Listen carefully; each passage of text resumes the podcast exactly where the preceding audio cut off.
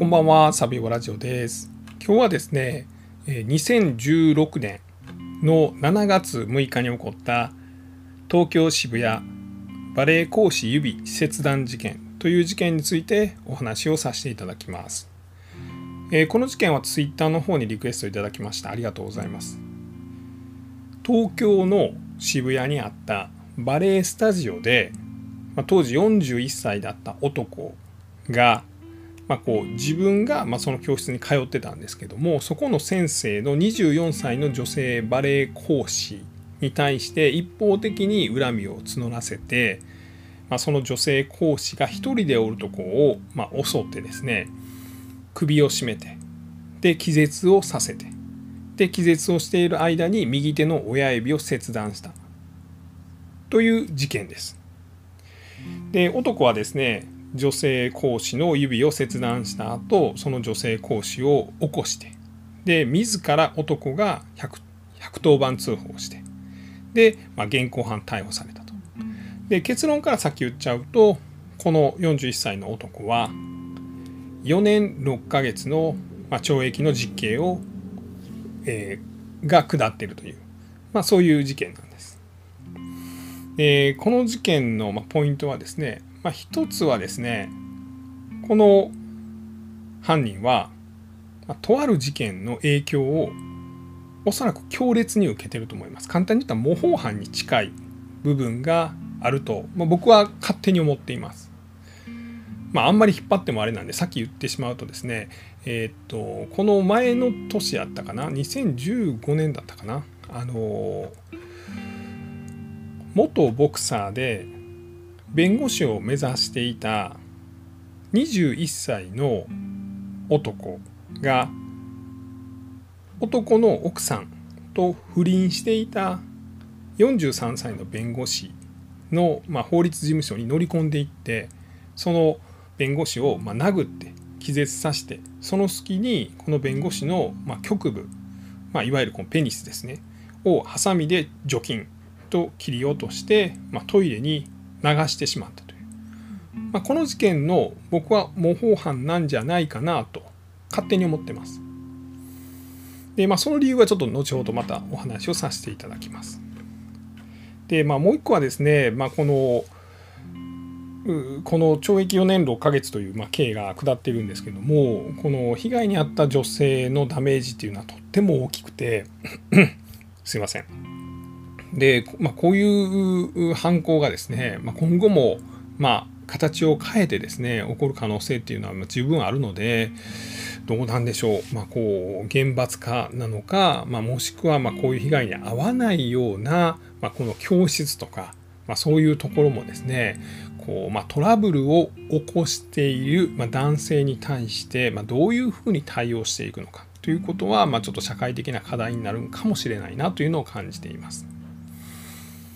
で、まあ、今日はですねこの事件までの経緯、まあ、男がどういう人物だったのかで、まあ、男側の目線でのこの犯行に至るまでのトラブルの経緯でこの被害者側の目線でのトラブルの経緯で実際のまあ犯行のまあ何て言うんですかね流れみたいなところをまあお話していきたいと思います。で最後にはまあこの犯人41歳の男がまあどうして模倣犯だと僕が思っているのかっていうようなところをお話ししていきたいなと思っています。犯人はですね、まあ、41歳の男です。まああのおそらくもう服役が終わって刑務所出てるんじゃないかなというタイミングなんですね。なので、まあ、あの犯人というふうに言わせてもらいますが、まあ、ネットには実名がもう転がってますので興味のある方はご覧になってみてください。41歳の男は、まあ、高校を卒業してから配管工配管工の仕事をしてました。でそれからですね2014年の5月になって、まあ、整体師をやるようになりました。で、え、その年2014年の11月に、まあ、自分も趣味を持とうということで、まあ、バレエ教室に、ま、通い出しました。なんでバレエやったんでしょうね。なんかこの頃流行ってたんですかね僕ちょっとわからないんですけれども。で、まあ、それにドハマりしたみたいです。まあ、男もともとマンションやアパートみたいな、まあ、そういうとこに住んでたんですけど一軒家に引っ越してですねでこの一軒家の1階部分を、ま全部この木の床に張り替えてでこの壁にですね、まあ、畳2畳分ぐらいの、まあ、大きな鏡を貼り付けて、まあ、こう自分家でバレエを練習できるように、まあ、自宅を改装するまで、まあ、バレエにはまってました。まあ、ですが、まあ、このバレエ教室の、まあ、講師の女性と、まあ、トラブルになるんです。で、まあ、このトラブルの経緯まずは犯人目線での、まあ、トラブルの経緯みたいなところで見ていくと、まあ、とにかくこの女性の講師が、まあ、厳しかったと。で、まあ、例えば、まあ、これ41歳の男なんで、まあ、いきなりこうバレエを習い出してもそんなうまくは動けない。先生すいません。今の動きってどうやったらいいんですか？みたいな風に聞くとですねなんかこうイライラしたような状態で「えこんなんもできないんですか？何々さん」私の父親58歳なんですけど私の父でもこれぐらいすぐできますよ、まあ、みたいなことをま言われたと。で、まあ、さらにそれだけじゃなくて、まあ、バレエ教室にはま発表会がありましてその発表会用の練習なんかもあるんです。で、えー、まあ、あとリハーサルなんかもあるんですけどその日程が、まあ、ちょっといろいろ変わったのをちゃんと教えてもらえなかったんでま先生に「先生なんで変更あったら教えてくれないんですか?」って聞いたら「あれ？まるまるさん言ってませんでしたっけ?」まあでもねあの強制参加じゃないんで全然来なくても大丈夫ですよ。まあみたいなことを言われたと。で、まあ、本当やったら「あすいません伝え忘れてました今度気をつけますね」って言ってほしかったところを、まあ、そんな軽くあしらわれてさらに、まあ、次のレッスンもあるんでもうちょっと何々さん帰ってもらっていいですか？まあ、みたいな、まあ、失礼な対応をされたと。でついにまあ怒ってしまって「先生それはちょっと先生が悪いんじゃないですか?」って言ったら、まあ、この教室側に、まあ、こう女性講師を怒鳴ったということを、まあ、重く見られて「すいませんけどやめてください」強制大会をさせられた。で、まあ、この恨みが半年間ぐらいメラメラメラメラと募って犯行に及んでしまった。まあ、これが犯人側の言い分です。でこう今度はですね、まあ、教室側とかこの24歳のバレエ講師側の,、まあ、その言い分としてはですね、まあ、この犯人は確かにバレエに対しては打ち込もうとしてたと。でも、まあ、こう常に教え方が悪いとか教室が悪いみたいなことをすぐに言ってくる例えばですけど先生が「何々さん足もうちょっとあの高く上げれますか?」みたいなことを言うとですねもう少しって具体的に何センチですか？それを何センチか言ってくれないと分かりませんみたいなで先生は教え方が悪いです。なので先生が動いてください。私はそれを動画に撮って家で練習してきます。っていうのでいきなり動画を回し始めます。もちろん教室にはですね他の女性の生徒とかもいるんで何々さんその動画の撮影やめてください。みたいなことを言ってもですねこの犯人側は私は月謝払ってるんだと。月謝払ってるんだからあのきちんとあの技術を伝えてもらうのは当然だと。なのでもう動画を撮らせてもらうみたいなことを言って、まあ、何かにつけて、まあ、トラブルを起こしていたと。でまあこう発表会のことでまあ、日程変更についていろいろトラブルがあった時に、まあ、他の教室をやってるとこに急に怒鳴り込んできて「お前ら一体何やってるんだ？なんでちゃんと教えないんだ」みたいなことを言った。でそれによってもう教室が止まってしまったと。でさらにこの女性の講師がすごい恐怖を覚えたと。まあ、なので、まあ、最初は謝っていろいろなんかこうあの解決を図ろうとしたけれどもそれでも言うことを聞いてくれない、まあ、それだったらすいませんけどやめてください。ということで、まあ、やめてもらったと。まあそういうことやったんですね。でさらにですねこれあの強制大会になった後もですねこの女性の講師の家に行ってですね張り紙を貼ってですね I, I'll be back ターミネーターかというような、まあ、手紙をその玄関の女性の講師の自宅玄関に、まあ、張り紙をしてしまったりとか、まあ、そういうことも言ってでさらにはですねもうちゃんとお前ら大会理由説明しろと。逃げんなと。俺は警察なんか怖くない。警察に何言われようとも講師の自宅に行くぞ。みたいなメールを連日送ってたと。で、まあ、こう講師教室側がですねこれをまあその重く見てですね警察に相談してたかどうかっていうのはちょっと僕には分からないんですけどももし警察にきっちりと相談してなかったのであればこれ教室側にもちょっと問題があるんじゃないかなとは思いました。で、まあ、このようなトラブルがありました。で、えー、実際教室を退会させられました。それが事件の、まあ、およそ半年前1年ぐらい前みたいですね、えー、だからこれ事件があったのが2016年の7月なんですけども、まあ、その11ヶ月前に大会をさせられてましてでそこからいろいろ脅迫メールとか自宅に張り紙をするみたいな嫌がらせをして事件が起こったのが2016年の7月の6日です。でこの日にですねこの日付ちょっと覚えておいてもらいたいんですけど7月6日っていうのは